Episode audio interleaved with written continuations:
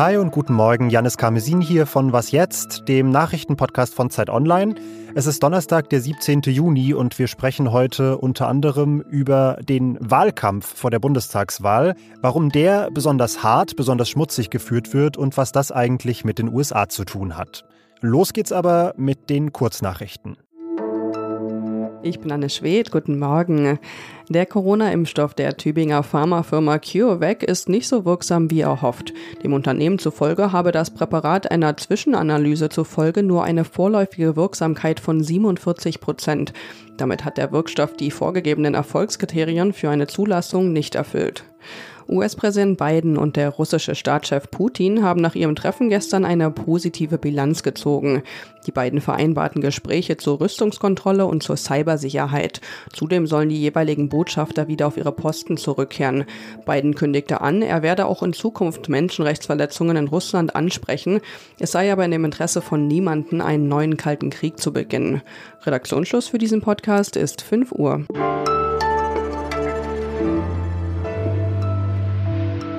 Annalena Baerbock in biblischem Kostüm wie Mose mit Steintafeln unterm Arm und davor in dicken Buchstaben die Message, warum uns grüne Verbote nicht ins gelobte Land führen.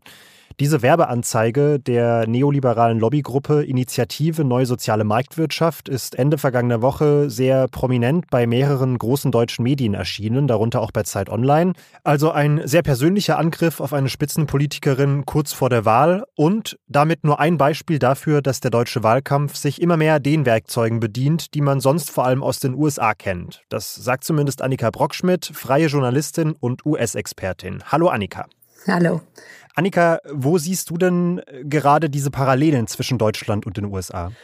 Ein Beispiel ist da der Umgang von Politikern mit ihren politischen Gegnern. Also wir sehen beispielsweise gerade im Umgang mit Annalena Baerbock, dass dort gerade sehr auf persönliche Angriffe gesetzt wird. Das war bisher auch eigentlich eher unüblich, die deutlich schärfer ausfallen, als das in der Vergangenheit der Fall war. Und man hat eben schon den Eindruck, dass der ein oder andere Wahlkampfstratege den Blick über den Atlantik geworfen hat und festgestellt hat, diese republikanische Empörungsmaschinerie, die dort eben natürlich nochmal in ganz anderem Maße aufgestellt ist als hier, aber die funktioniert da ganz gut und man kann damit effektiv Stimmung machen.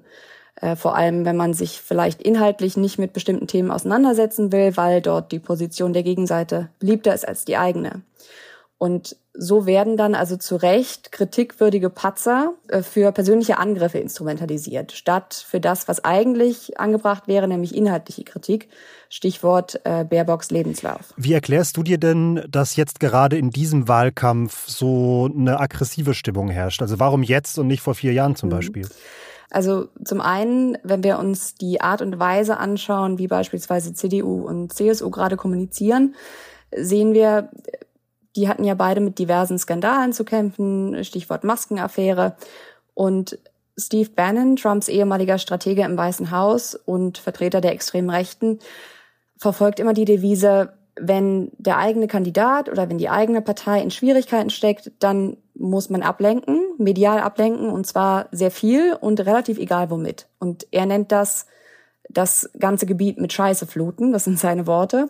Und der Sinn und Zweck des Ganzen ist eben, die Menschen vergessen zu lassen, worum es eigentlich in der Debatte ging. Also als Beispiel drängt sich da auf der Shitstorm gegen Caroline Emke und ihre Rede auf dem Parteitag der Grünen. Noch ganz kurz als Rückblick, da wurden Worte aus dem Kontext gerissen und daraus dann ein Antisemitismusvorwurf gebastelt von Seiten der Springerpresse und CDU und CSU sind dann auf den Zug mit aufgesprungen. Und das hatte natürlich den praktischen Effekt, dass so gerade angesichts der Antisemitismusvorwürfe gegen Maaßen beispielsweise und äh, andere in der Thüringer CDU der Eindruck erweckt werden konnte, als hätten alle Parteien im gleichen Ausmaß Probleme mit Antisemitismus. Die Grünen gehen mit den Angriffen bislang ja recht besonnen, man könnte wahrscheinlich auch sagen verschüchtert um, auf jeden Fall sehr defensiv. Hältst du das denn für die richtige Strategie? Ja, also ich glaube angesichts dessen, dass es ja wirklich noch eine Weile hin ist bis zur Wahl, wir haben jetzt Mitte Juni und Wahlkämpfe werden ja nicht gerade entspannter, je näher die Wahl rückt, ist das schon bedenklich, weil, wie du schon sagtest, die grüne Strategie scheint derzeit tatsächlich mit der der Demokraten in den USA vergleichbar zu sein, sich also nicht auf die, das Niveau dieser Angriffe einzulassen und sachlich zu bleiben, quasi mit dem Argument, die Inhalte werden sich schon durchsetzen und wir begeben uns nicht auf diese emotionale Ebene. Der Blick in die USA und dortige Umfragen zur Beliebtheit von bestimmten Gesetzen und zu dem Eindruck, wer hat denn diese Gesetze jetzt durchgesetzt, äh, zeigt allerdings, dass es nicht reicht, beliebte Politik zu machen, sondern man muss auch erfolgreich an die Wählerinnen und Wähler vermitteln.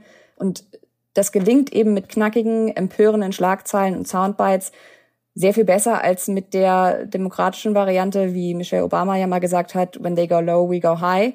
Und ich denke, langfristig werden sowohl Grüne als auch Demokraten, ohne die jetzt da völlig gleichzusetzen, ähm, eine Lösung finden müssen für dieses Kommunikationsproblem. Denn was das Messaging betrifft, ist das Empörungsmodell bisher das erfolgreichere. Danke dir für die Einschätzung, Annika. Gerne.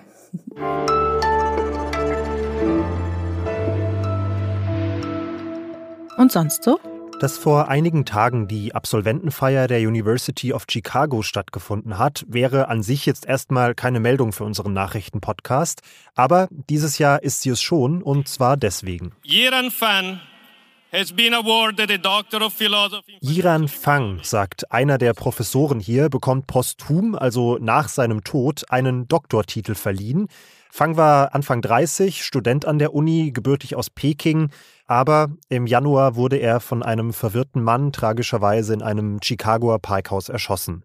Nach seinem Tod haben allerdings zwei seiner Professoren in seinem Cloud-Speicher mehrere wissenschaftliche Aufsätze von Yiran Fang gefunden. And found two of them exceeded the PhD degree requirements. Ja, und zwei von diesen Arbeiten waren schon so exzellent, dass sie nach Meinung der Professoren auch als Doktorarbeit durchgegangen wären. Und deshalb trägt Yiran Fang jetzt ein halbes Jahr nach seinem Tod den Titel Doctor of Philosophy.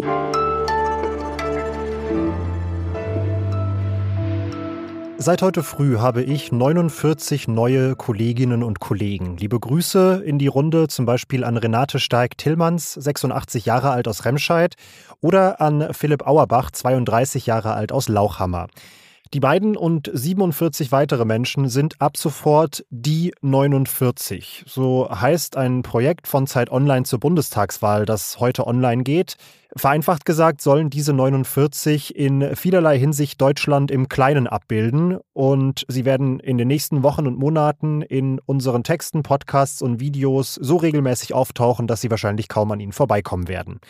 Mir sitzen jetzt zwei der Köpfe hinter dem Projekt digital gegenüber. Zum einen Iliana Grabitz aus unserem Politikressort und Philipp Feigle vom Ressort X. Das ist ein Zeit-Online-Ressort für Sonderprojekte. Und ich bitte euch erstmal ganz knapp zu erklären, was denn genau der Gedanke hinter diesem Projekt ist. Ja, im Jahr der Bundestagswahl ist es uns natürlich ein Anliegen zu verstehen, was das Land bewegt, was die wichtigen Themen sind, worüber die Leute gerade nachdenken.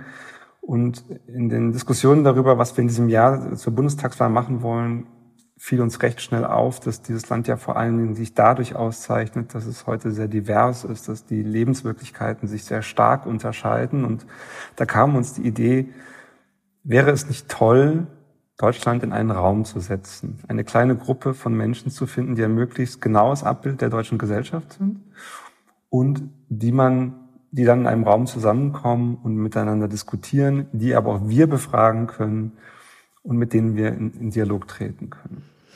Ja, ähm, wir haben eine wirklich außerordentliche Situation, in dem wir quasi 49 Sonden in Deutschland auf einmal zur Verfügung haben. Ja, also mit denen wir äh, versuchen können, Deutschland zu verstehen.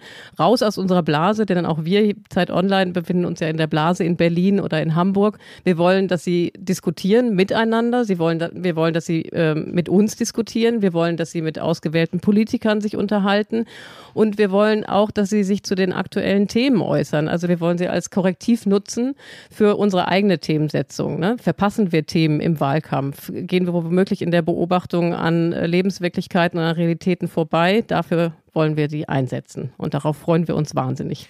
Jetzt ist das natürlich ein, ein wahnsinnig großes Ziel, Deutschland im Kleinen abbilden zu wollen. Wie seid ihr da denn konkret vorgegangen? Ja, wir haben äh, ein sehr, sehr langes, etwas umständliches Formular auf die Website von Zeit Online gesetzt. Das war Mitte März. Ähm, in dem Formular haben wir gefragt, was verdient Ihr Haushalt? Was, also wie hoch ist Ihr Haushaltsnettoeinkommen? Wie ist Ihr Bildungsgrad? Wo wohnen Sie? Wie groß ist Ihr Haushalt? Und so weiter. Wir haben auch ein paar politische Fragen gestellt. Und unsere Überraschung haben sich da 30.000 Menschen angemeldet, was uns wirklich überrascht hat und auch offen gestanden anfangs etwas überfordert hat. äh, unser Datenexperte und Mathematiker News und Andreas Loos hat darauf eine, wie ich finde, beeindruckende Software programmiert, die dann aus diesen 30.000 Menschen eine möglichst perfekte Gruppe von 49 Menschen errechnet hat. Und was ein, was ein kleines Wunder ist, ist, dass uns das ziemlich perfekt gelungen ist. Also die Abweichungen von, dem, von den echten Verteilungen der deutschen Gesellschaft sind sehr, sehr gering. Okay, du sagst jetzt schon nahezu perfekt. In, inwiefern würdet ihr denn sagen, hat das tatsächlich geklappt, jetzt Deutschland im Kleinen abzubilden? Die Gruppe ist, das muss man glaube ich wirklich dazu sagen, die ist nicht streng repräsentativ. Sie ist, die Statistiker sagen dazu, offenbar eine quotentreue Stichprobe das heißt also, wir haben die Anteile in der deutschen Bevölkerung nachgebildet, wir haben aber zum Beispiel so ein paar Dinge nicht hinbekommen. Dafür ist diese Gruppe auch zu klein. Aber unser Ziel war ja auch ein anderes, nämlich die Vielfalt des Landes abzubilden und diese ganz verschiedenen Lebenswirklichkeiten, auch äh, ökonomisch, sozioökonomisch gesprochen, Lebenswirklichkeiten zusammenzubringen und in direkten Kontakt zu bringen und in einen Raum zu setzen, in einer Gruppengröße, die es auch noch möglich macht für die Leserinnen und Leser von Zeit Online, dieser Gruppe auch ein bisschen näher zu kommen, den einzelnen Personen dieser Gruppe etwas näher zu kommen. Und natürlich werden die 49 auch hier bei Was Jetzt regelmäßig eine Rolle spielen. Wir geben Ihnen jetzt ein bisschen Zeit zum Ankommen und dann werden Sie auf jeden Fall von Ihnen hören. Für heute war es das aber mit Was Jetzt. Ich bin Janis Karmesin, hoffe, Sie haben einen schönen Tag und verabschiede mich. Bis dann.